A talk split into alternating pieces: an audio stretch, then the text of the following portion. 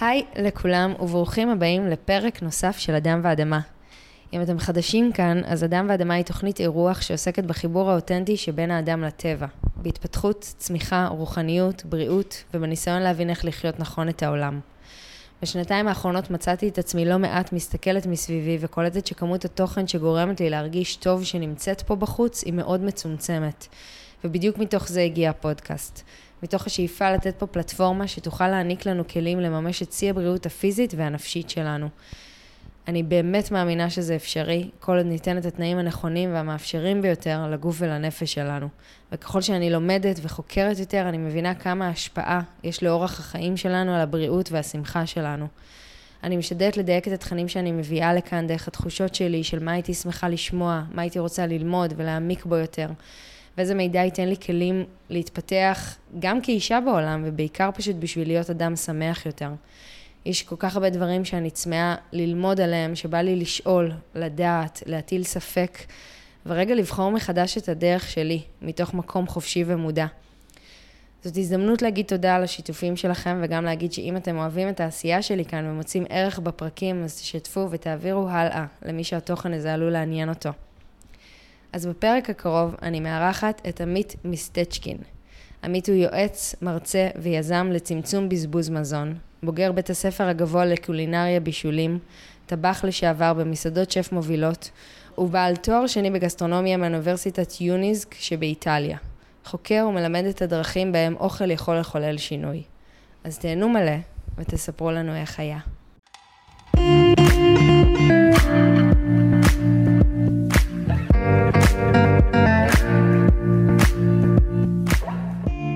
שלום עמית. אהלן.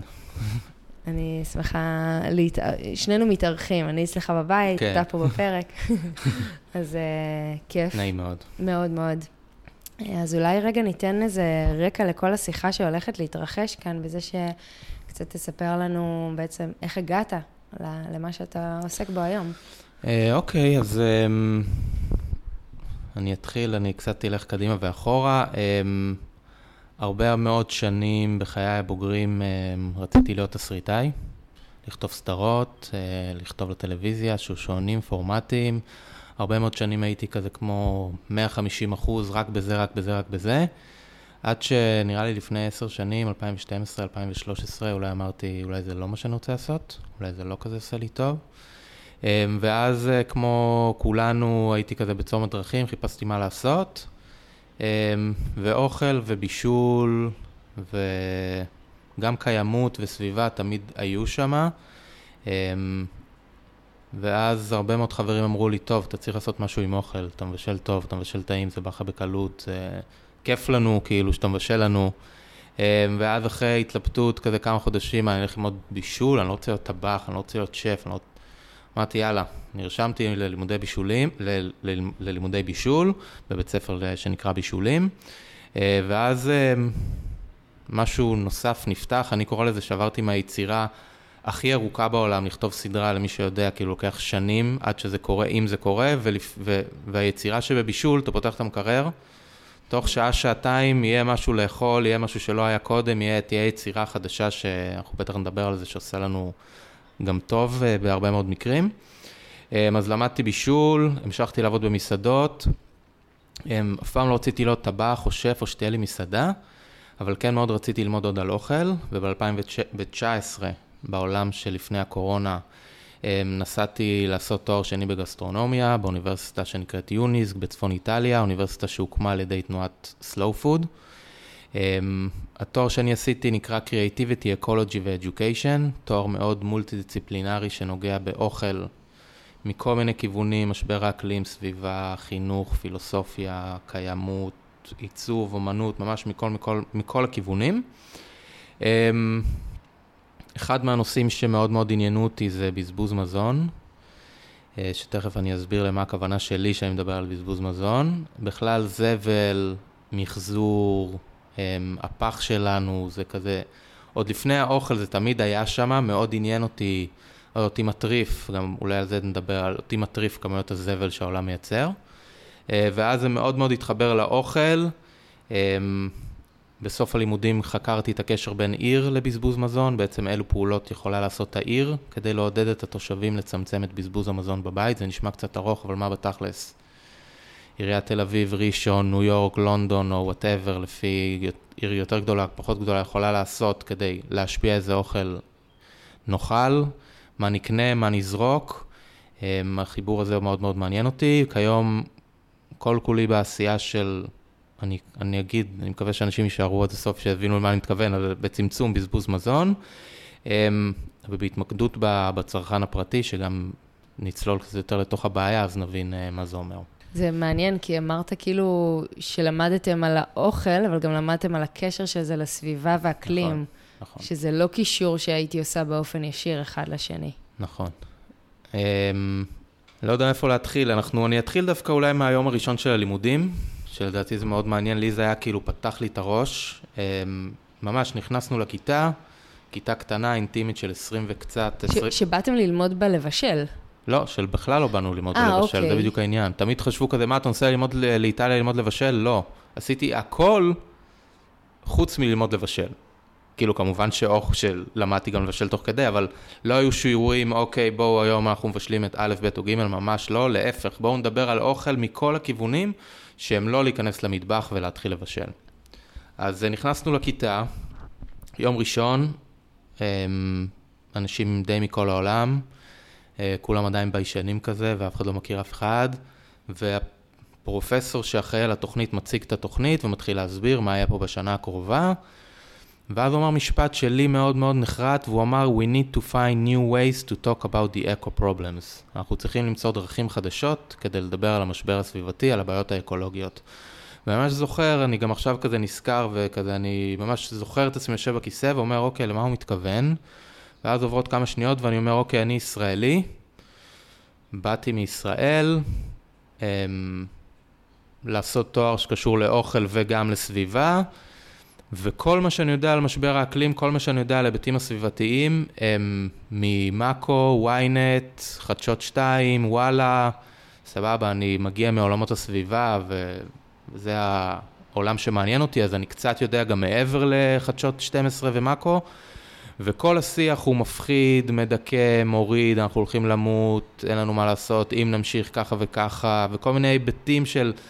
מעלה וחצי, וקרחונים נמסים, ודברים שאין לנו מושג מה אנחנו יכולים לעשות, והם מאוד מפחידים ומשתקים. הם בעיקר מאוד רחוקים מאיתנו, נכון, כאילו, מאוד איך מאוד אני. יכולה לעזור לקרחון, כאילו זה לגמרי. כבר נשמע, עדיף כבר, עזוב אותך.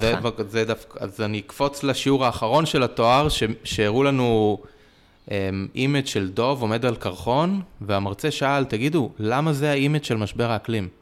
מישהו פעם ראה דוב, מישהו פעם ראה קרחון, מה הקשר בינינו לבין הדוב הזה, אמ, ולאורך השנה, וכמובן בתוך העשייה שלי כיום, אני מבין שהפעולה לדעתי הכי אפקטיבית, יומיומית, ואפילו, הייתי אומר, קלה, אם אנחנו רוצים לעשות משהו למשבר האקלים, זה לזרוק פחות, וכמובן לשנות את הרגלי התזונה והצריכה שלנו. לזרוק פחות. לזרוק פחות אוכל, כן. צמצום בזבוז מזון, אמ, מושג שכל הזמן מדברים עליו, פליטות גזי חממה, אז בזבוז מזון אחראי על כעשרה אחוז מסך פליטות גזי החממה בעולם. מה זה אומר? מה זה אומר פליטות גזי החממה? אז ברגע שאנחנו זורקים המון המון אוכל, אני אלך עוד צעד קצת אחורה, שליש מהמזון שמיוצר בעולם נזרק לפח או לא נאכל או לא מגיע לשום צלחת. אני אגיד את זה עוד פעם, תמיד אומר פעמיים, שליש מהמזון לא נאכל, לא נצרך, אף אחד לא נהנה, ממנו, אה, ולצערנו, בואו ניקח את ישראל כדוגמה, רוב רובו של, ה, של האוכל הזה מגיע למטמנות. קודם כל הוא יורד לפח מתחת לבית, מגיעה המשאית, אוספת אותו. במקרה כזה או אחר כן נכנס לאיזה מתקן מיון, אה, חירייה או כזה או אחר, אה, אבל 80% מהפסולת בישראל הולכת להטמנה, וברגע שאנחנו מטמינים פסולת אורגנית ולא מטפלים בה כמו שצריך, משתחרר מה שנקרא גז מתאן, שהוא גז פי 25, אפילו אפשר להגיד עד 80 יותר מזהם מהפחמן הדו-חמצני. אמ, כאילו בגלל שזה שואה מתחת לאדמה? אמ, אני לא רוצה להיכנס לתהליכים, אני לא מרגיש שאני מספיק מומחה. אמ, התהליך פשוט, תהליך הפירוק, שהוא לא נגיד כמו קומפוסט לדוגמה, אה, שאז זה תהליך מבוקר, הדרגתי שלוקח תקופה מסוימת, כמה חודשים או כמה שבועות. בעצם זורקים את כל הפסולת, כל הפח הירוק, סליחה, והמגעיל שיש לנו,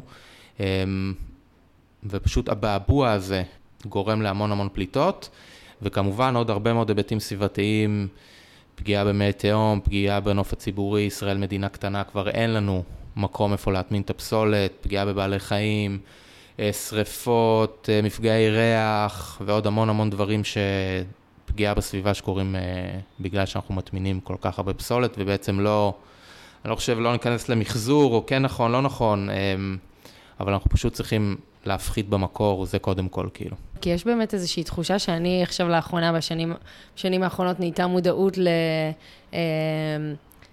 לסוגי פחים שונים. נכון. אבל יש תחושה שאתה כזה שם את זה שם, ואז הם לוקחים את הכל, ו... כן, כן, כן. אז ישראל, אמ, לצערנו, אנחנו לא מספיק מתקדמים, אמ, אבל האוכל לא, לא נעלם, בוא נגיד זה ככה, או הפח שלנו לא נעלם, בגלל זה שהוא אמרתי בהתחלה שכל הנושא של, של זבל מאוד מעניין אותי. זה קטע, כי אתה יודע, אתה אמרת על זה שבערך שליש כן. מהמזון שלנו, והמחשבה הראשונה שעלתה לי, אז איך זה הגיוני שיש רעב באפריקה? נכון, אבל רגע אני אגיד משהו חשוב על השליש. השליש הזה קורה בכל מיני תחנות. הוא, אנחנו מאבדים במרכאות אוכל אה, בחקלאות, ביצרני הבשר, מגדלי הדגים, טיפול באוכל, תחבורה, הפצה, רשתות השיווק, מסעדות, מלונות, בתי מלון, עד הצרכן הפרטי. הצרכן הפרטי, שזאת ההתמקדות של העשייה שלי, הוא הבזבזן העיקרי מתוך השרשרת. כי הוא מבזבז הכי הרבה? כן, הוא מבזבז הכי הרבה, זה יפתיע להרבה מאוד אנשים. אנשים תמיד אומרים לי, אבל היית פעם בבופה באילת, חברים חוזרים ממילואים, אתה לא מבין כמה אוכל זורקים בצה"ל, אתה לא חקלאים, אנחנו שומעים שמשמידים הרבה מאוד תוצרת מכל מיני סיבות, אבל לפי הנתונים הקיימים בארץ, ובכלל אפשר להגיד שבעולם המערבי, בעולם העשיר, הצרכן הפרטי אחראי בערך ל-40% מהאובדן מתוך השליש הזה, 40% פלוס מינוס בישראל זה 43, קורה אצלנו בבית. זה כאילו, זה נתון קצת עצוב, אבל גם קצת מעודד, נכון. כי אני אומרת שיש דווקא, זה אומר שיש, רוב הכוח בידינו. אני מאוד מאוד מסכים עם זה. אוקיי, זה אני מעניין. אני תמיד אומר את זה, שזה גם מדאיג וזה גם אה, מעודד. כן. כי יש לנו הרבה מאוד כוח. צמצום בזבוז מזון זה נשמע רע. הנה, אני אומר את זה בחוץ, וזה יישאר פה לעד. אמ, צמצום זה מילה מבאסת, בזבוז זה מילה מבאסת, מזון זו מילה שלי עושה צמרמורת, אמ, וממש האתגר שלי הוא להסביר אה, ולהנגיש את זה, ו- ולהבהיר, את יודעת, אני הולך לשים את, את הבת שלי בגן, אז כאילו הגננת אומרת לי, אה, אתה בדרך להציל עוד אה, מלפפון? אני כזה, לא. כאילו, המטרה שלי לא... אוקיי, אנחנו חייבים לסיים את המלפפונים היפים, או את האורז שלקחנו מלפני שבוע, או איך להפוך את הקוטג' לפשטדה, ממש לא. המטרה שלי, שיהיה אוכל טעים בבית, שיהיה אוכל בריא בבית, שנאכל אותו, שנהנה ממנו. שפע, בריאות ואוכל טעים, זה מבחינתי שאני אומר צמצום בזבוז מזון. אבל מצד שני, כמו שאתה אומר, בעצם אם אני רוצה להימנע מלזרוק הרבה לפח, אז אני אצטרך לעשות משהו, כמו שאתה אומר, עם הקוטג' הזה שנשאר לי במקרר, או עם המלפפונים שכבר נכ, נכון, עבד עליהם אבל, הקלח. אבל זה סימפטום, זה כבר סוף הבעיה. אני מבחינתי בעשייה שלי רוצה, ופה זה מתקשר להכל, כאילו הכותרת של מה שאני עושה זה הפח, אבל הוא נוגע בכל כך הרבה דברים לפני הפח. להתנהלות שלנו. אז מה השלבים באמת? אולי נעבור דרך השלבים. סבבה. אז אה, בזבוז מזון ובכלל ההתנהלות שלנו במטבח קשורה לארבע פעולות עיקריות, שהן תכנון, קניות, אחסון ובישול. אמ, כל אחת מהפעולות האלה היא מורכבת והיא משפיעה אחת על השנייה, וגם אני הולך צעד אחורה, בכלל, בזבוז מזון, זה אני אגיד, מחקרים מראים את זה, אה, כי באמת מחקרים מראים שהיא התנהגות מורכבת. זאת אומרת, כל אחד מאיתנו הוא ייחודי, עם מאפיינים משלו. אה, צמחונים, טבעונים, אוכלי בשר, הרבה ילדים, מעט ילדים, שונאים לבשל, אוהבים לבשל, המטבח יותר מפנק, פחות מפנק, אה, עובדים בהייטק ויש להם תן ביס ב-2,000 שקל, או אין להם, איפה אנחנו גרים, זאת אומרת, כל אחד מאיתנו, כל משק בית הוא עם מאפיינים משלו. אבל בעצם ארבע, ארבעת הפעולות האלה של תכנון, קניות, אחסון ובישול מאוד מאוד משפיעות על התוצאה הסופית. אה, כל אחד מאיתנו אולי יתקשה במשהו אחר, יש אנשים שמאוד מאוד קשה להם לתכנן את השבוע, יש אנשים שגם אם, אם, אם הם ילכו עם רשימה מסודרת הם יקנו יותר מדי. אחסון, המטבח שלנו, אנחנו חוזרים מקניות, אני מכיר את זה, אנחנו דוחפים הכל למקרר, דוחפים הכל למזווה, אבל יש דרך נכונה לאחסן את האוכל שלנו, ובסופו של דבר צריך לבשל אותו. כאילו, זה גם אני אומר הרבה פעמים. אי אפשר מלהתחמק מלהיכנס למטבח, אה, וגם פה, באיזה כמויות אנחנו מבשלים, האם יוצא לנו טעים, לא טעים, אמ, האם הכנו, אבל עדיין בא לנו לאכול... אה, יואו, אני חושבת על עצמי כמה פעמים היד שלי קלה מדי על ההדק, שלא יוצא אוקיי. לי טעים. אמרת אם טעים או אוקיי. לא טעים, ואם יוצא לי לא טעים, אני כזה... אתה יודע, יכולות הבישול שלי הם לא כמו שלך. נכון. אז אם לא יוצא לי טעים, אני לא יודעת איך לאלתר מזה נכון, משהו אחר. נכון. דווקא מישהי... לאחרונה זה משפט שאני אומר, ראיתי את זה אצל מישהי שאני עוקב אחריה באינסטגרם. היא אמרה, אם אתם רוצים לייעל את הקניות שלכם, תשקיעו ביכולות הבישול שלכם. כי אז פשוט תדעו מה לעשות עם הקניות. אמ, וה, והשאלה הזאת היא, כל הנושא הזאת, השאלה הזאת מי, אולי מי אמור ללמד אותנו, זו קצת שאלה גדולה, אבל כן. איפה אנחנו אמורים ללמוד את זה, היא שאלה שמאוד מאוד מניעה את העשייה שלי. אמ, ובתזה, לדוגמה, הצעתי את העיר, את המקום שבו אנחנו גרים, כמי שאמור להתערב, או שמי שיש לו אינטרס להתערב, הפארק שלנו מלא באוכל, והעיר, הרשות המקומית, היא זו שאחראית על כל עלויות הטיפול בפסולת, אה, הטמנה, פינוי. פינוי כמובן. אמ, אז יש פה קשר, יש פה אינטרס גם כלכלי וגם אה, סביבתי ירוק אמ, בשביל עתיד טוב יותר. אז אני הצעתי במחקר שלי את העיר, וזה גם אחד מה... אחד מהכיווני העשייה שלי כיום אה, בחיבור הזה. שבעצם מה, מה ההצעה הייתה? אז בעצם העיר מבחינתי זה מקום שאחראי על החיים שלנו בהרבה מאוד מובנים. אם תחשבי על זה, העיר מנקה את הרחוב בבוקר, והעיר מאירה את ה... מדליקה את הפנס בלילה, והיא פותחת את הבית ספר, ואם יש חור בכביש אז היא תתקן אותו. אמ, ואני חושב שהיא יכולה להשפיע מאוד מאוד על, קודם כל איזה אוכל יהיה לנו מתחת לבית. הרבה פעמים אנחנו, את יודעת, זה... אני בטוח שגם בפרקים אני מדברת על זה, לאכול בריא, ו... ולשאוף לאכול כמה שיותר ירקות, אמ, והמרחב שאנחנו חיים בו, אבל בסופו של דבר זה צריך להיות קל, זה צריך להיות נגיש וזה צריך להיות יומיומי. כי אם עכשיו יש לנו שוק איכרים במרחק שעה מאיתנו, שאנחנו צריכים להיכנס לאוטו, זה לא יקרה.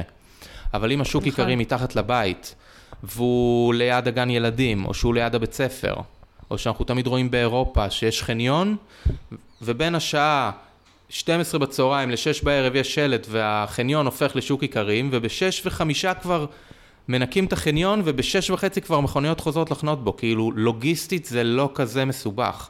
אמ, אבל מה שאני בא להגיד זה שצריך, שצריך לתת לנו את האופציה בכלל ואת האפשרות אה, לקנות אוכל בריא ושתהיה לנו את הגישה אליו. אבל אתה נכנס פה למקום שאני תוהה על עצמי עד כמה האינטרס שלה אמור ללכת לשם. של העיר? נראה, אתה כבר לא יודע, אתה כבר לא יודע מי מעורב במי. נכון, אבל השאלה אם עכשיו מקימים שכונה חדשה, אז יהיה רק סופרמרקט אחד ענקי של רשת שיווק ענקית. וזאת תהיה האופציה של עכשיו כל הסתם אלף משפחות חדשות שהולכות לגור בשכירים. נראה שלשם זה הולך. כן, זה לשם הולך. או שאנחנו פותחים, אה, מעודדים שווקי איכרים, מעודדים עסקים קטנים, מעודדים אה, חנויות למכירת פירות וירקות. זה, שוב, אני יודע שזה לא כזה פשוט, אבל אה, אה, אני חושב שלעיר יש, אה, שוב, אינטרס, קודם כל כלכלי. כאן הקשר שלך לסביבה בעצם בא לידי ביטוי? אה, מאיזה בחינה, למה את מתכוונת? שאתה אומר שבעצם עולם הבישול הוציא, הוציא אותך גם לכיוון של מצב האקלים, גם לכיוון של איך שזה משפיע על הסביבה, זה בא לידי ביטוי בדברים האלה? אני חושב שזה כבר התחיל, אה, התחיל קודם. אני חושב שברגע שאתה מתחיל לדע, לדעת את הבעיות, את, כאילו, כשאתה מתחיל להתעסק בעולם הסביבה, הוא גם יכול להיות מאוד מאוד מדכא. בשניות, כאילו, אתה מתחיל לדעת את הבעיות. תעשיית הבשר, ותעשיית הסלמון, ותעשיית החלב, ו... מה, ו... אולי תספר על זה קצת. Uh, כן, אז אה, את רוצה? אני לא רוצה אבל לדכא, אני גם לא, אני אגיד שאני לא... אני אוכל מעט בשר, אני הייתי אומר שאני לפחות 80 אחוז, 90 אחוז בין צמחוני לטבעוני. אנחנו גרים פה קרוב ל... כבר תקופה ארוכה, נכנס פה בשר באמת על יד אחת אני יכול לספור, אה, דגים בכלל לא. לא שאני לא אומר שזה תראה, חשוב לי להגיד, כמו שאתה כן. אומר ש... שנייה לפני, כן. שאין כאן ולא יהיה כאן שפיטה מסוימת. כן. Uh, זאת אומרת, זה ממש פורסים כאן מידע כדי שרק יהיה לנו את הבחירה בידיים שלנו. נכון, אני... זה, זה הכל. אוקיי, אני אלך לזה מכיוון קצת, אה, קצת אחר, כי אני באמת לא, זה ממש לא מתפ... אני גם לא מרגיש בנוח לדבר על זה מהכיוון הזה. אבל צריך להגיד את הדברים כמו שהם. אנחנו חיים בעולם שיש בו דרישה מטורפת לבשר ולעוף ולחזיר, ווטאבר. אמ, זה גורם לזה שהבשר עצמו הוא לא בריא, לא איכותי, הם מגדלים אותו בסוג של פס ייצור. אני סתם אתן פה אנקדוטה שהתחילה הקורונה, אז אה, טראמפ, הם, הרי מפעלי הבשר, כדי שהמפעל שה, הזה ימשיך, אה, ימשיך להתקיים, אי אפשר לעצור אותו. זאת אומרת, מגדלים את התרנגולות ב, ב, על ספידים, מגדלים את הבשר על ספידים, כדי שהוא תוך 15 יום או 20 יום יהיה אפשר לצאת איתו לשוק. אמ, ואז הרבה מאוד עובדים במפעל הצפוף התחילו לחלות בקורונה. Mm. ואז לא היה מי שיתפעל את הפס ייצור, מה שנקרא. ואז בגלל שזו תעשייה שאי אפשר לעצור אותה, אי אפשר ללחוץ על כפתור, אוקיי, עכשיו אנחנו נפסיק לגדל עוף ועוד חודשיים אה, נמשיך לגדל עוף. אמ, אז טראמפ בעצם הוציא צווים, מה שנקרא, ש- national security, שאנחנו חייבים להמשיך את תעשיית הבשר. בגלל כמובן תעשיית הבשר מאוד משפיעה על הפוליטיקה בארצות הברית. אמ, זאת אומרת, זה גורם לזה שהבשר מאוד מאוד לא איכותי, מאוד מאוד לא בריא לנו. אני לא תזונאית ולא דיאטנית, אבל כל המחקרים מראים שבטח בשר אדום בצריכה של דעת יומיומית זה לא משהו שאנחנו אמורים לאכול, לא על זה התפריט שלנו אמור להתבסס. ואני כן חושב שאפשר לצרוך בשר בדרכים אחרות, מה שנקרא לדוגמה תו אה, תקן חי בריא אה, בארץ. וגם פה, אם עכשיו אנשים אומרים, טוב, אבל זה הרבה יותר יקר וזה, אפשר לא לאכול חמש או שש פעמים בשבוע בשר לא איכותי שעולה X, ולאכול פעם בשבוע בשר סופר איכותי בכמות נורמלית, לא יודע מה, 150, 200 גרם. אני מניחה ולנו... שגם תהיה הרבה יותר בריאה לגוף ומזינה לגוף. נכון, נכון, נכון לגמרי. אז... אמ, בלי שום קשר, תעשיית הבשר גורמת לזה שיש בירו יערות מטורף, אמ, זאת אומרת צריכים עוד ועוד ועוד שטחים כדי לייצר מזון, אמ, להאכיל חיות. זאת אומרת, היום רוב החקלאות בעולם, גם רוב היבוא של הדגנים, וה... של הדגנים בארץ הולך להאכלת בעלי חיים. זאת אומרת, רוב החקלאות בעולם בכלל לא מיועדת בשבילנו, היא מיועדת לייצור אה, מזון או לגידול אה, בעלי חיים. אמ, ובכלל לא להאכלה שלנו. רגע, זו נקודה מעניינת. אז בעצם כן. אתה אומר שכאילו יש כאן שטחים. כן. שכולם מוקדשים לגידול בעלי חיים. נכון. וגם את האוכל, כמו דגנים, נכון. חיטה, mm-hmm, אה, לא משנה mm-hmm. מה, שאני, שאמורים לגדל עבורי, נכון. בעצם רוב רובה... מבזבזים המון אנרגיה כדי נכון. להאכיל את החיות. נכון. שאותם... ש... שאותם לא, בטח לא כדאי לנו לאכול אותם על בסיס, אה, על בסיס אה, יומי. מבחינתי, לא מבחינתי, אמ, יש שלוש בעיות עיקריות בעולם, מבחינה של מערכת המזון, איך שאני רואה אותן. קודם כל, אנחנו חיים מצד אחד בעולם שכמעט שני מיליארד נמצאים בסוג של מגפת, אני אומר את זה בזהירות, סוג של מגפת השמנה או סכרת. מצד שני, יש קרוב ל-800 מיליון רעבים או בתת תזונה, זאת אומרת... זה מטורף. זה מטורף. כאילו מצד אחד שפע מטורף, מטורף, מטורף, מטורף, מצד שני עוני מטורף, זאת אומרת כל החלוקה, זה ברור שמשהו מעוות במערכת, זאת אומרת זה לא ש... את יודעת, הרבה פעמים יש שיח איך נאכיל את העולם ב-2050 ואיך נאכיל את העולם עוד 10 שנים או 20 שנה, כבר היום מייצרים מספיק אוכל שיהיה לנו, את יודעת, עוד 30 שנה, זאת אומרת... החלוקה היא פשוט לא נכונה, ומצד אחד יש שפע שהוא מוגזם, מצד שני יש עוני שהוא מוגזם ועצוב. הדבר השני, מה שדיברנו לפני שנייה, שרוב מערכת המזון מיועדת, רוב החקלאות מיועדת להאכלת חיות, ולא להאכלת בני אדם. זאת אומרת, אם גם פה נעשה איזשהו שיפט, אמ, אז גם החקלאות תלך למקום אחר לגמרי. והשלישית זה שבסופו של דבר, שליש מהמזון הולך לפח. שזה גם כן מטורף, שאת חושבת על כל הכמות רעבים. לא, זה לא נורמלי. כן. אני כאילו, ואז זה קצת מחזיר אותי להתחלה, לדוב אה, קוטב שעומד על קרחון. ואז אני אומרת, כאילו, מאיפה מתחילים? אמ, מאיפה מתחילים? אז אה, הרבה פעמים דיברו איתנו גם בלימודים, שאני כזה בן אדם שרוצה לעשות, ורוצה להיות אקטיבי, ורוצה, ובוא נשנה, לא נשנה את העולם, אין לי איזה... אין לי איזה רצון לשנות את העולם, אבל אני כן ראש גדול וחושב uh, קדימה, ו, וכמה מרצים אמרו לנו שברגע שאנחנו חושבים לשנות את העולם, זה מאוד מאוד מלחיץ. זה גם משתק קצת. כאילו, אתה, יש לך, וואי, יש לך יומרה במרכאות לשנות את העולם, זה... מי את, כאילו... ו, וכל הזמן דיברו איתנו על המקומי. להתחיל ב, במקומי, להתחיל בקהילה שלך, להתחיל עם החברים שלך, להתחיל עם במשפחה שלך, להתחיל בישראל, בוא נקרא לזה ככה. וזה משהו שהיום מאוד מאוד מעסיק אותי, מבחינת אחד לעשות, לשנות את, ה, את המקום איפה שאני, איפה שאני חי, ומצד שני, כן, לשאוף ולהסתכל החוצה. אז אני חושב דווקא להתחיל במקומי. אבל עדיין, ואז אני אומרת, אבל איך, איך הצעד הזה עוזר uh, לצמצם את כל התעשיות המופרעות שקורות שם בחוץ? אה, לא יודע, מה את, מה את חושבת? זה... אני זה... לא יודעת.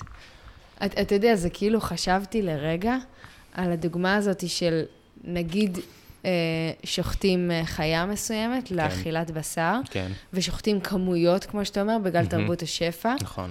ואז לא רק שהרגת אותה, גם רוב הסיכויים שזה נזרק לפח נכון, או לא נכון, נאכל נכון, אפילו. נכון, נכון. אז הנה, דווקא זו נקודה טוב שאת אומרת, כי כמו שאמרתי, זה לא, לא, זה לא שיחה להפוך לטבעונות או צמחונות, אבל דווקא, תמיד אני אומר את זה בהרצאות ובדברים שאני משתתף בהם, דווקא נגיד לקנות יותר אה, שקול אה, ויותר מחושב את הבשר ואת הדגים, כי המצב בים גם כן אה, בכי רע. אמ, זאת אומרת, יש לנו, את יודעת, איזה רצון כזה, אוקיי, נביא את האנטריקוט ונביא קבב ונביא עוף, ואני האחרון שיגיד כאילו, את יודעת, זה לא ממקום סקפני או ממקום איזה קמצני או משהו, להפך. רק טיפה להפעיל שיקול דעת, אנשים לא אוכלים קילו בשר בארוחה, אנשים גם לא אוכלים חצי קילו, אנשים יאכלו בערך, אם יש עוד תוספות, 150, 200, אם... הלאה, אתם חבורה של שיכורים רעבים, כאילו, תאכלו 300, אז זה מאוד מאוד חשוב להפעיל, כאילו, מכינים דגים, סבבה, אולי שישה פילטים יספיקו במקום עשרה, זה כבר מבחינתי שינוי עצום, כאילו, שאפשר לעשות, וגם, אמ, כסף, בשר ודגים זה דבר יקר. יוקר המחיה בישראל בטירוף, אני חווה את זה, כולנו חווים את זה כל יום. השיפט הזה שאנחנו מדברים עליו, ש... שאת מאוד מאוד מתעסקת בו, השיפט הזה למעבר, כן, לא, אני לא אגיד טבעונות, אבל זה ברור שמבחינת כל המלצות התזונה שאני מאמין בהן, הצלחת שלנו רוב רובה צריכה להיות מבוססת על ירקות ופירות, על דגנים מלאים, על קטניות, אמ, וזה אוכל שהרבה פעמים יפתיע, אמ, יפתיע אנשים שהוא לא היקר.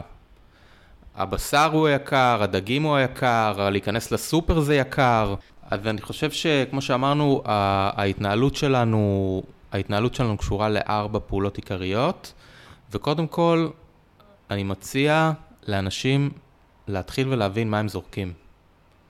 וגם אלה שחושבים שהם לא זורקים, או לא זורקים הרבה, ברגע שמתחילים לשים לב אמ, ומתחילים להיות מודעים, אה, אתם תתפלאו לדעת כמה אתם זורקים. וואי, אני מרגישה לא נעים רק בזמן שאתה מדבר. אוקיי. כי נראה לי שאני זורקת הרבה, שאני, כאילו, כן. קודם כל, ההתנהלות שלנו קשורה, שוב, זה תמיד חוזר לחוסר ידע. במחקרים זה נקרא lack of knowledge, או lack of, um, חוסר אמונה אפילו, שאני, אנשים, אני בכלל, אין לי מושג איך לתכנן את השבוע. אין לי מושג כמה אוכל אני צריכה לקנות, כמה נפפונים אני צריכה לקנות, כמה עגבניות, מה בעונה. עונתיות זה בכלל כאילו נושא סופר סופר חשוב שיש לו כוח עצום לאכול לפי העונה. אמ, אז אני, אני, לך, אני חושב שלהתחיל, מקודם כל, להתחיל לשים לב לשגרה וההרגלים שלנו. אנחנו הרבה פעמים פועלים באוטומט, כמו בשאר הדברים בחיים. אנחנו הולכים לסופר, או לירקן, או whatever, איפה שאנחנו קונים, ואנחנו ממלאים את השקית בעגבניות, אנחנו ממלאים אותה במלפפונים, אנחנו ממלאים אותה בגזר, מה ש... גבינות, לחם, טופו, אוכל מוכן, לא משנה, האוכל הטרי, בלי לעצור שנייה ולחשוב, רגע, אפילו טיפה לפתוח שנייה את היומן ולראות, אה, אולי אני לא אהיה בבית השבוע, אולי אני, יש לי ימים ארוכים, אולי הבן זוג או הבת זוג לא תהיה בבית, אולי הילדים יוצאים לטיול. זאת אומרת, להתחיל טיפה לחשוב, לשבור את השגרה וההרגלים שלנו, לשבור את האוטומט, לשבור את הכמויות האוטומטיות שאנחנו קונים, אמ, ולהתחיל, עכשיו, זה לא עכשיו לפתוח גאנט של שלושה חודשים עם מטות, לא, טיפה לחשוב שלושה, ארבעה, חמישה ימים קדימה, מה קורה איתנו. אני, כאילו, סליחה רגע על הקטנוניות, כן. אבל אני אומרת לעצמי, הירקות בסופר לא עדיין יהיו שם? כאילו, הם לא, הם לא גם ככה כבר נקטפו וייהרסו ב, ביום-יומיים הקרובים? כאילו, אה, אה, כנראה, ככל הנראה שהסופר גם ככה יזרוק את זה. אני, הרבה פעמים שואלים אותי, רגע, אז איך, אז... אני מאלה שאומרים, אל תיכנסו לסופר. כאילו, שוב, אני קצת, אני קצת ממתן את הדברים שלי, כי אני לא, גם לא רוצה להיות קיצוני, ואני לא חושב שאוקיי, אל תיכנסו לסופר יותר וזהו, אמ, אבל אפשר לקנות את כל הדברים שלנו בלי להיכנס לסופר. בדרך זה שאנחנו מחזקים עסקים מקומיים. לגמרי. אמ, מאוד נוח להיכנס לסופר, אני לא אגיד לא, יש לנו את כל הפירות וירקות שם, את החומרי ניקוי, את הבשר, את החיתולים, את הממתקים, אמ, אבל הסופר, אם נחשוב על זה שנייה ונעצור, זה קודם כל מקום לא בריא. הוא מפוצץ משקאות ממותקים, שאני אשמח שנשמע את הפודקאסט עוד 20 שנה, שמה שאומרים זה שמשקאות ממותקים בכלל לא יהיו עוד 20 שנה, מרוב שנבין כמה שהם לא בריאים. אמ, הוא מפוצץ אה, ממתקים, סוכר, אמ, אנחנו לא, את יודעת, מלא מוצרי חלב, שוב, אני לא צמחוני או טבעוני, אבל אנחנו לא אמורים לאכול כל כך הרבה בשר, דגים, זה ברור. אמ, אוכל מתועש, מעובד, עם מלא מלא מרכיבים שאף אחד לא יודע מה זה E151 וכל מיני אותיות שאף אחד... כן, לא... מספיק רק לקחת, לשלוף כן. איזה משהו מהמקרר כן. ולהסתכל על הרשימת מרכיבים, לגמרי. וכאילו לראות שמילה, לא כן. מבינים ממה שרשום שם. אז uh, מבחינת נוחות, ברור שזה נוח, um, אבל אפשר, אפשר גם לקנות את הירקות במקום אחר. Um, ואנחנו חיים בתרבות שפע, שתחשבי את זה, אנחנו נכנסים לסופר, יש לנו את הכל מהכל כל השנה.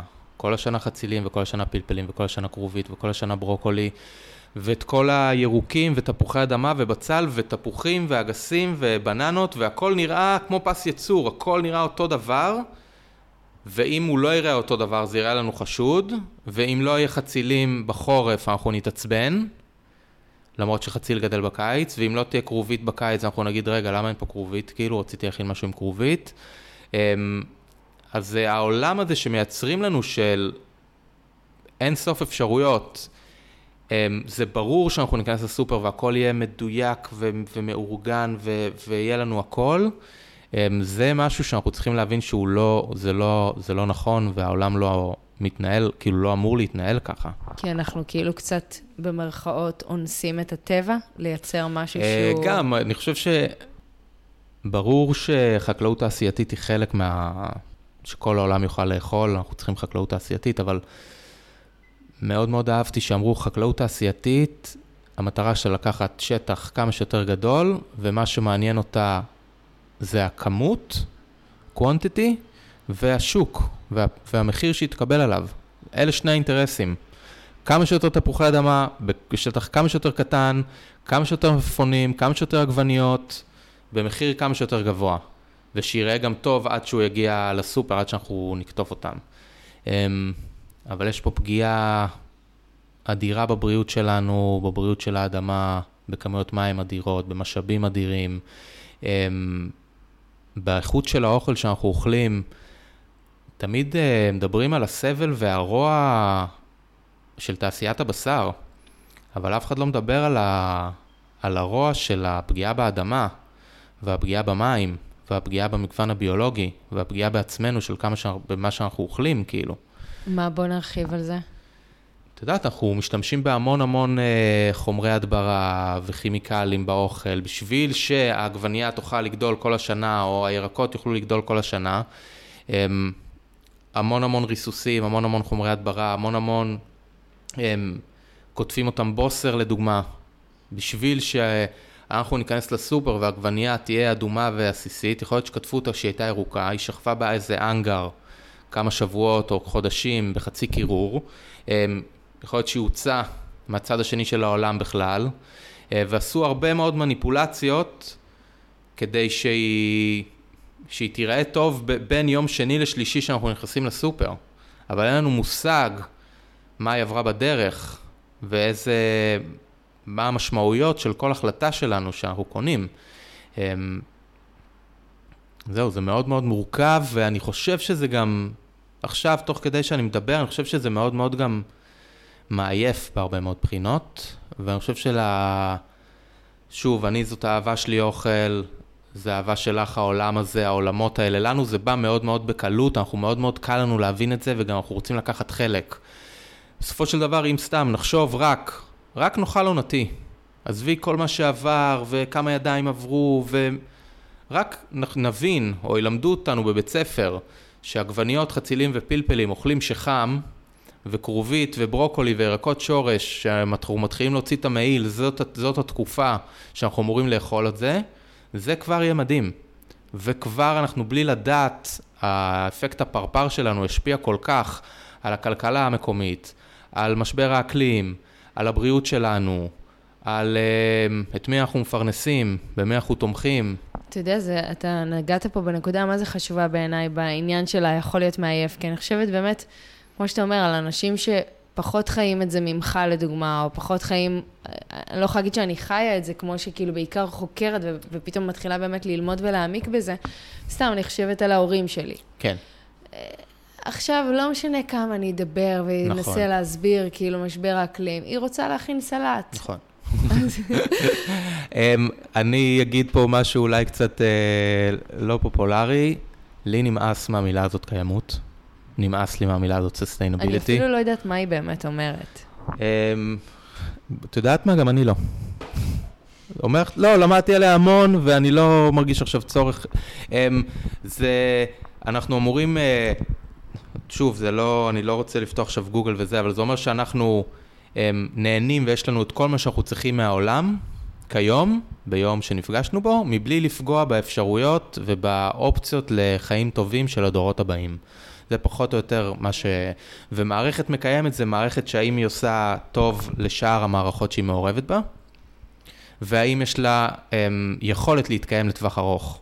זאת אומרת, בשביל יער להתקיים 100 שנה זה כלום.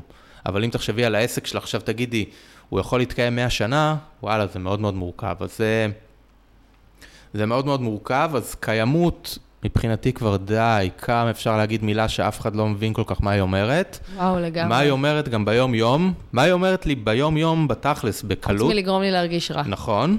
אמ, ואני גם, שוב, אני חוזר לעשייה שלי, אמ, של, צמצ... נקרא לזה שוב, צמצום בזבוז מזון.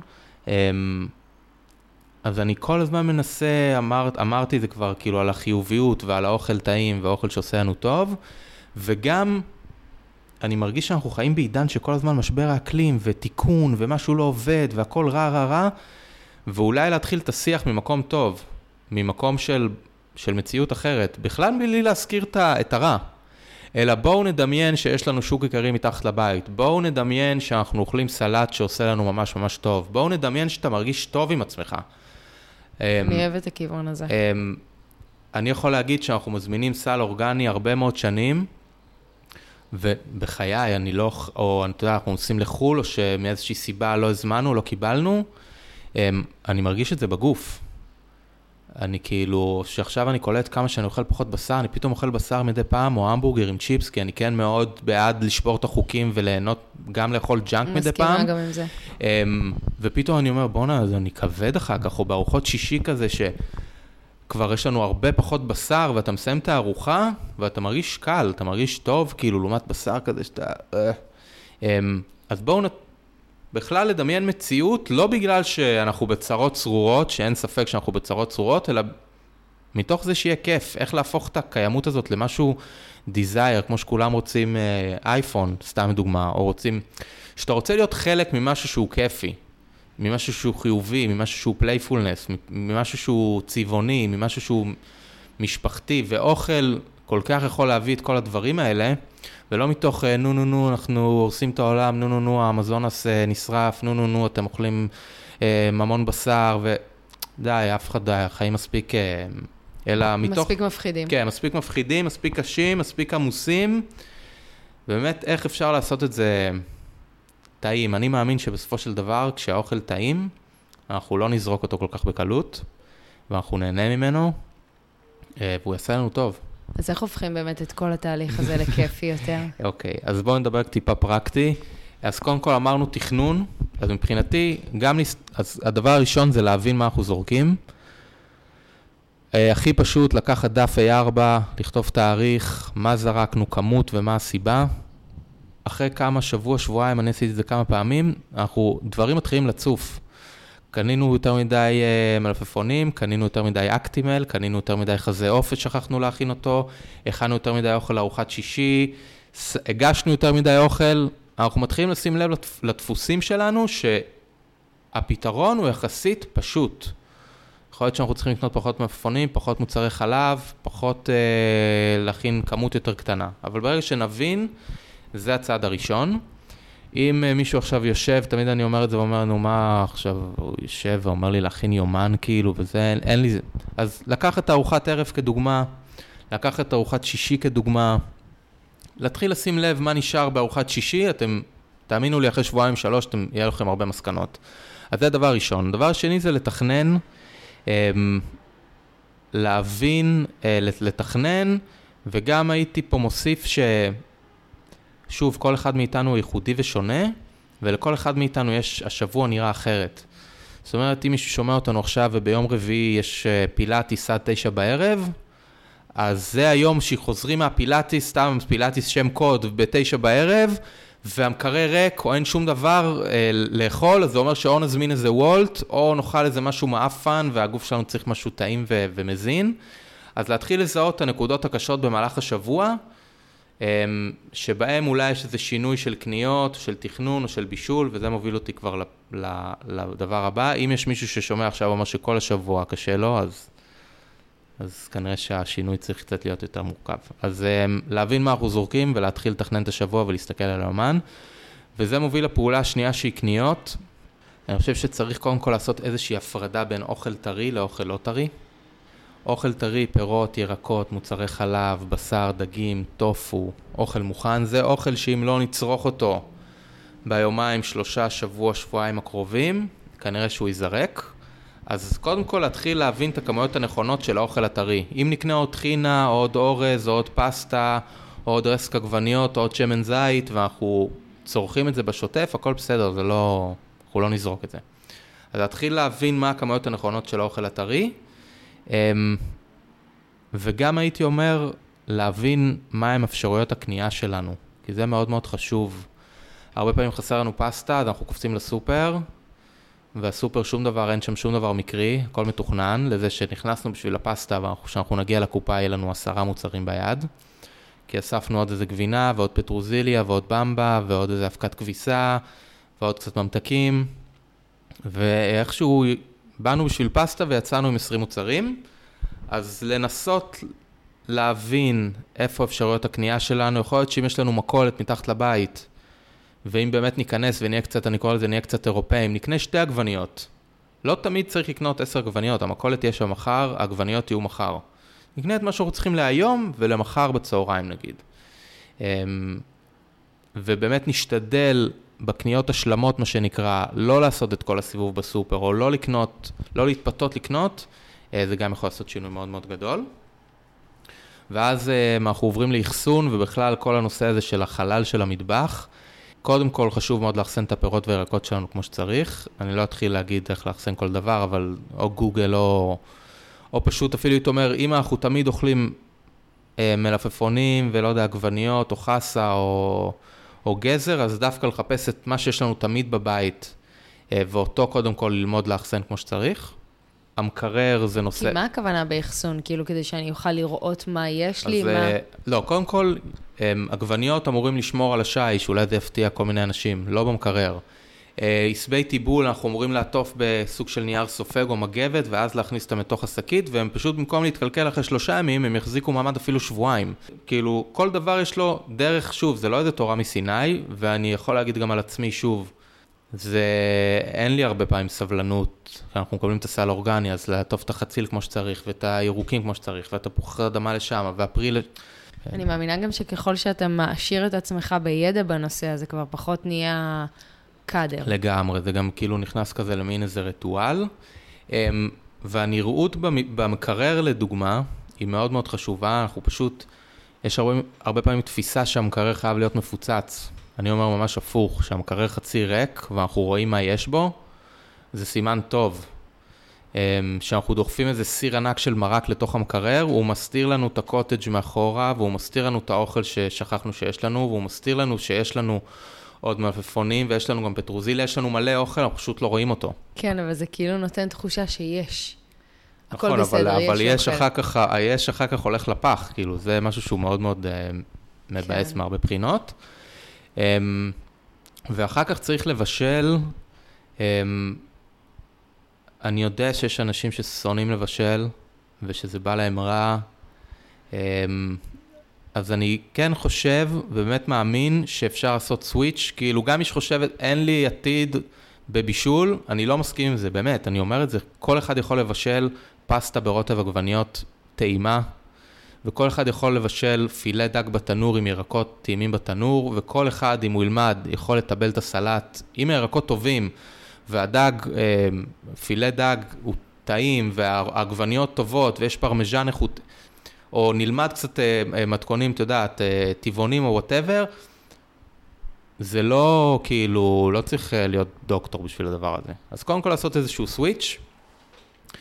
הייתי אומר אפילו, נגיד למי שמזמין, הרבה פעמים אני אומר, אם מי שמזמין, לא יודע מה, אסיאתי, איטלקי, פיצה, אפשר ללמוד להכין את זה בבית. כבר יש את הבצק מוכן אפשר, ולהכין רוטב עגבניות, וגבינה טובה, כאילו להתחיל לעשות איזשהו שיפטים כאלה, ש... ללמוד לעשות את זה לבד. למה, אבל למה ההימנעות מקניית אה, אוכל מבחוץ? אה, אני שוקל את, אני שוקל את מילותיי, קודם כל זה מאוד מאוד יקר. וואלה, להזמין משלוח וולט, או לאכול בחוץ במסעדה, סבבה, אני גר בתל אביב, זה קודם כל יקר מאוד.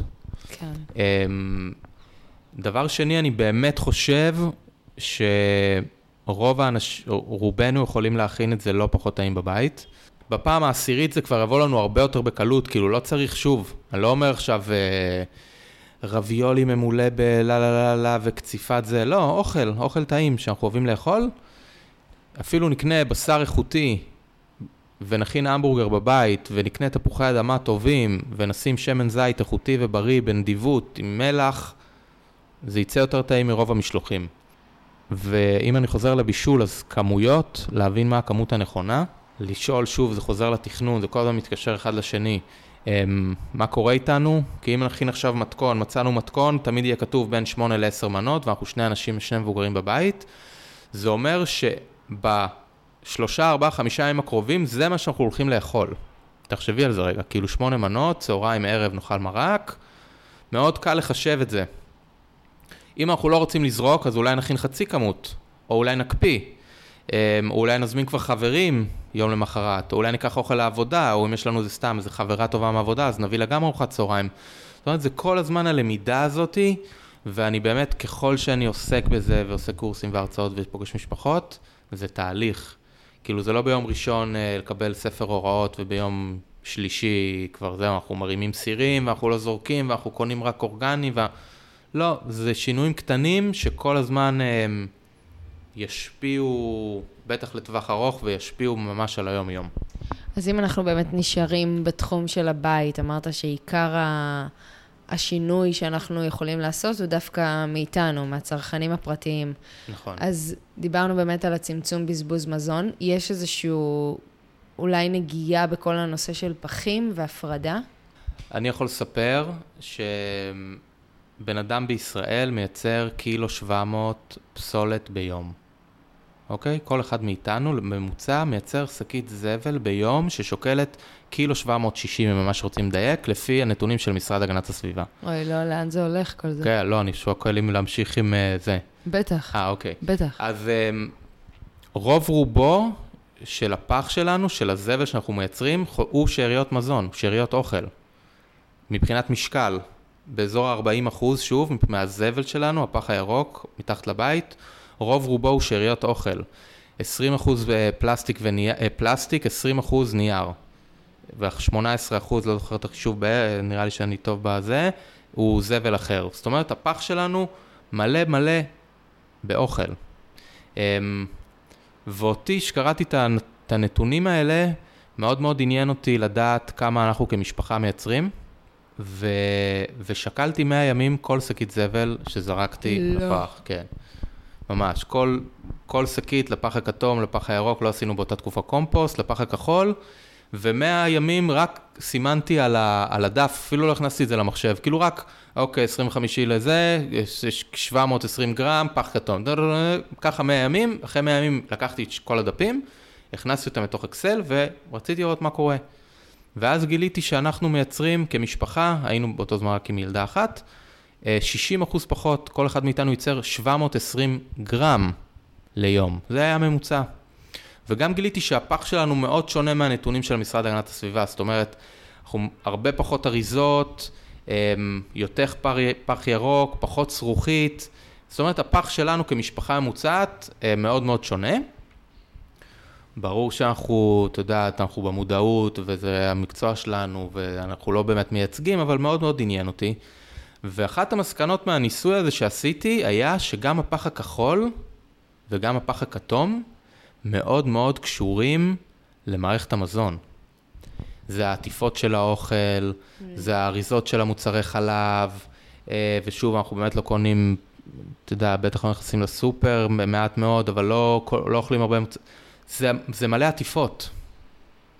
ו, ובסופו של דבר, כשאנחנו מחברים את, ה, את, ה, את התזונה שאנחנו אמורים לאכול, התזונה הים תיכונית, שרוב רובה מבוססת מן, הצומ, אה, מן הצומח, אה, ואנחנו דיברנו הרבה על הסופרים והאינטרסים, אה, והמשבר האקלים, בסופו של דבר אני מרגיש שהשינוי, השינוי, הכיוון שאנחנו צריכים ללכת, לדוגמה, דיברנו על נגישות עם שוק איכרים, אז בתיאוריה גם זה, זה האוכל שאנחנו אמורים לאכול, זה אוכל שלא מגיע מ...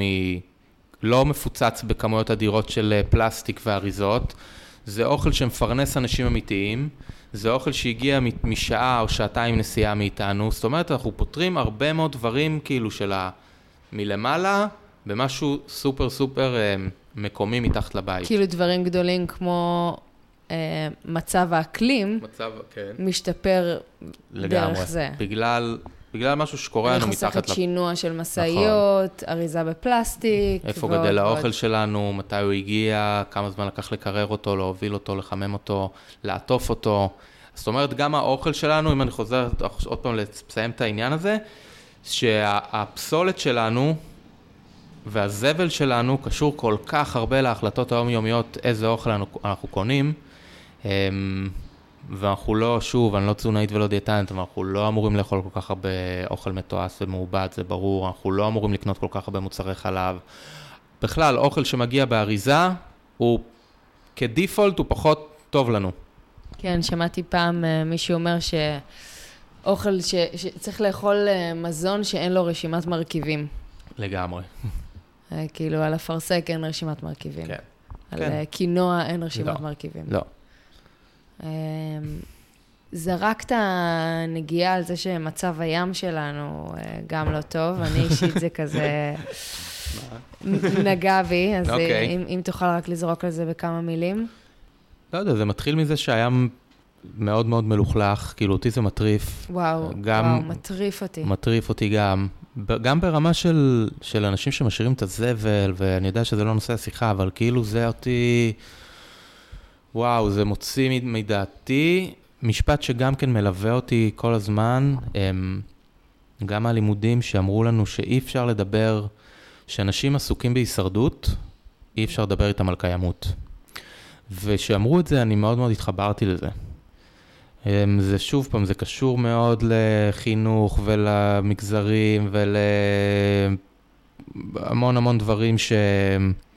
שאני לא חושב שזה נושא, נושא השיחה שלנו. אמ, אבל מאוד מאוד קשה לך להסביר למישהו על קיימות, שוואלה, הוא מתקשה לסגור את החודש ואין אוכל במקרר ואין חינוך כמו שצריך ואין תשתיות כמו שצריך, אתה יודע, זאת הכוונה שלי.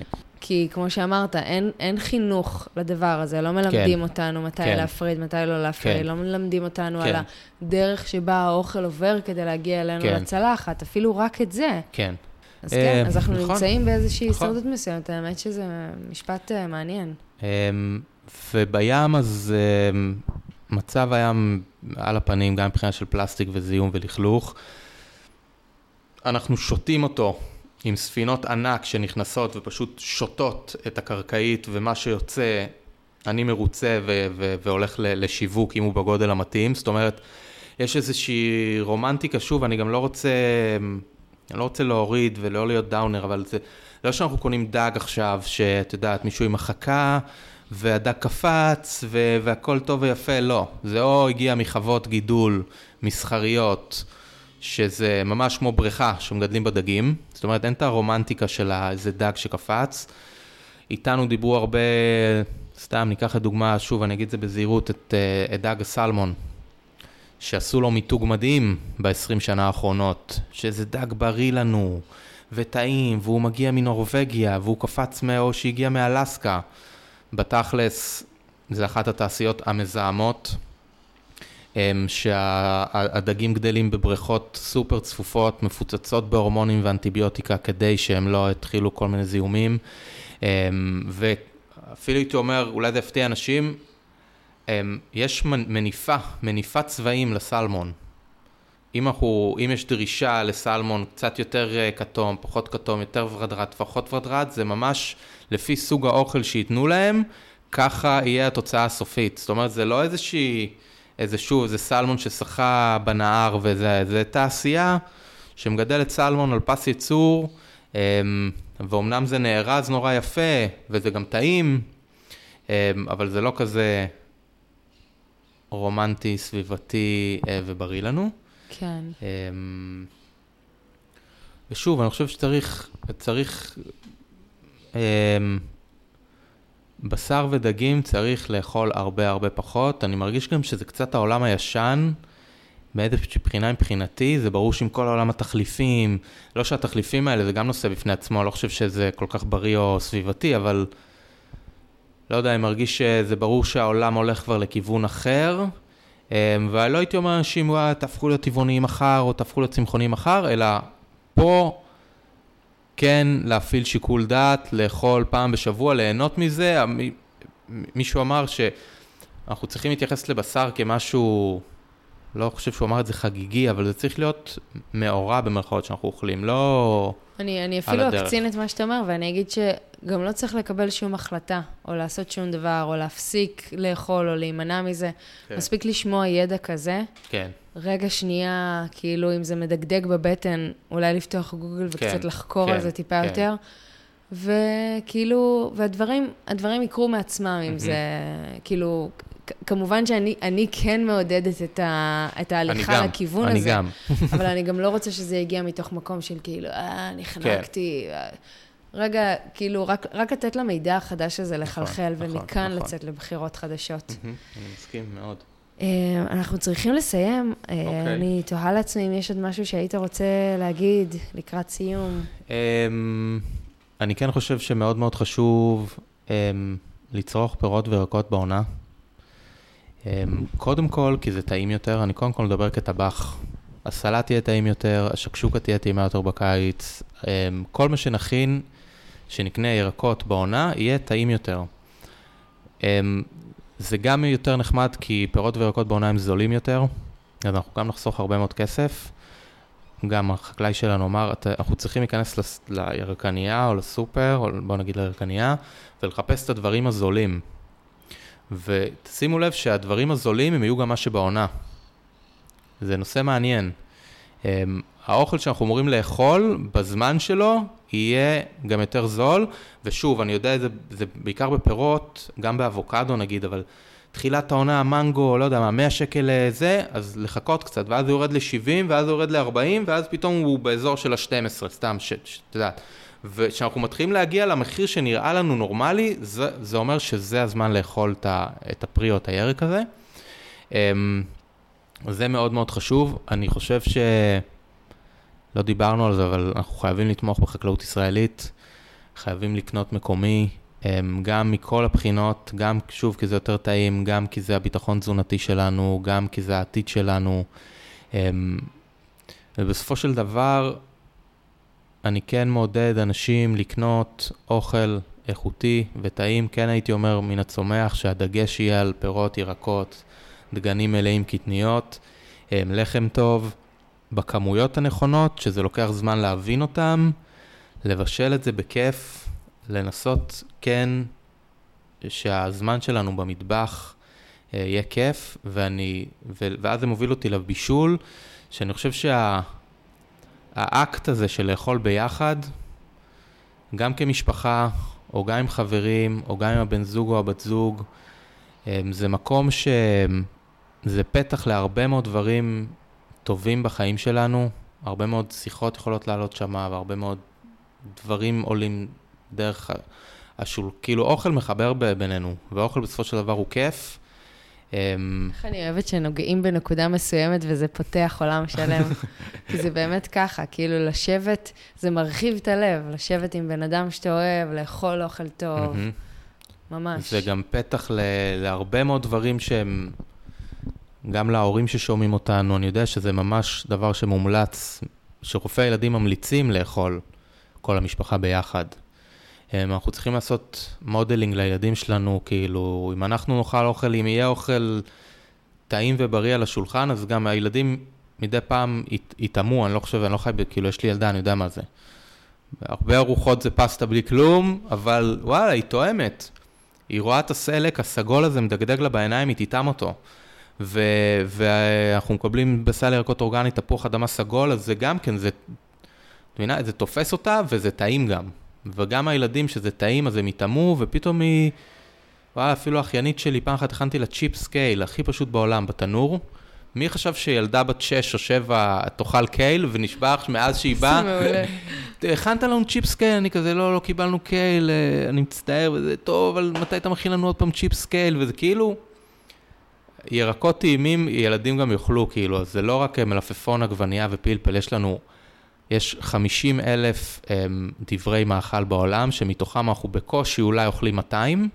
תחשבי על זה, כאילו אנחנו אוכלים כל כך מעט מכל המגוון והשפע שיש לעולם להציע, ואפילו מתוך ה-200, 60 אחוז מבוסס על שלושה דברים, שזה חיטה, סויה ואורז. כאילו אנחנו כבר, התפריט שלנו, האוכל שלנו היומיומי כבר מצטמצם ומצטמצם ומצטמצם, וזה גם קשור לחקלאות התעשייתית שדיברנו, ולסופרים ולאינטרסים. אבל ברגע שניפתח והצלחת תהיה צבעונית, היא תהיה גם כיפית והיא תהיה טעימה, אמ, ואנחנו נרגיש טוב. מדהים. עמית מסטצ'קין. לגמרי. תודה רבה רבה רבה. תודה רבה שהזמנת אותי. נהניתי מאוד וגם למדתי מלא. ואני כבר עכשיו אתחיל אה, לתכנן את הימים הקרובים שלי. אז אה, תודה רבה. תודה. אה, ולכם אני אגיד שאם נהניתם, אתם אה, ממש מוזמנים להפיץ ולהעביר את הפרק הזה הלאה למי שהתוכן הזה עלול לעניין גם אותו. אז תודה רבה, ונתראה בפרק הבא.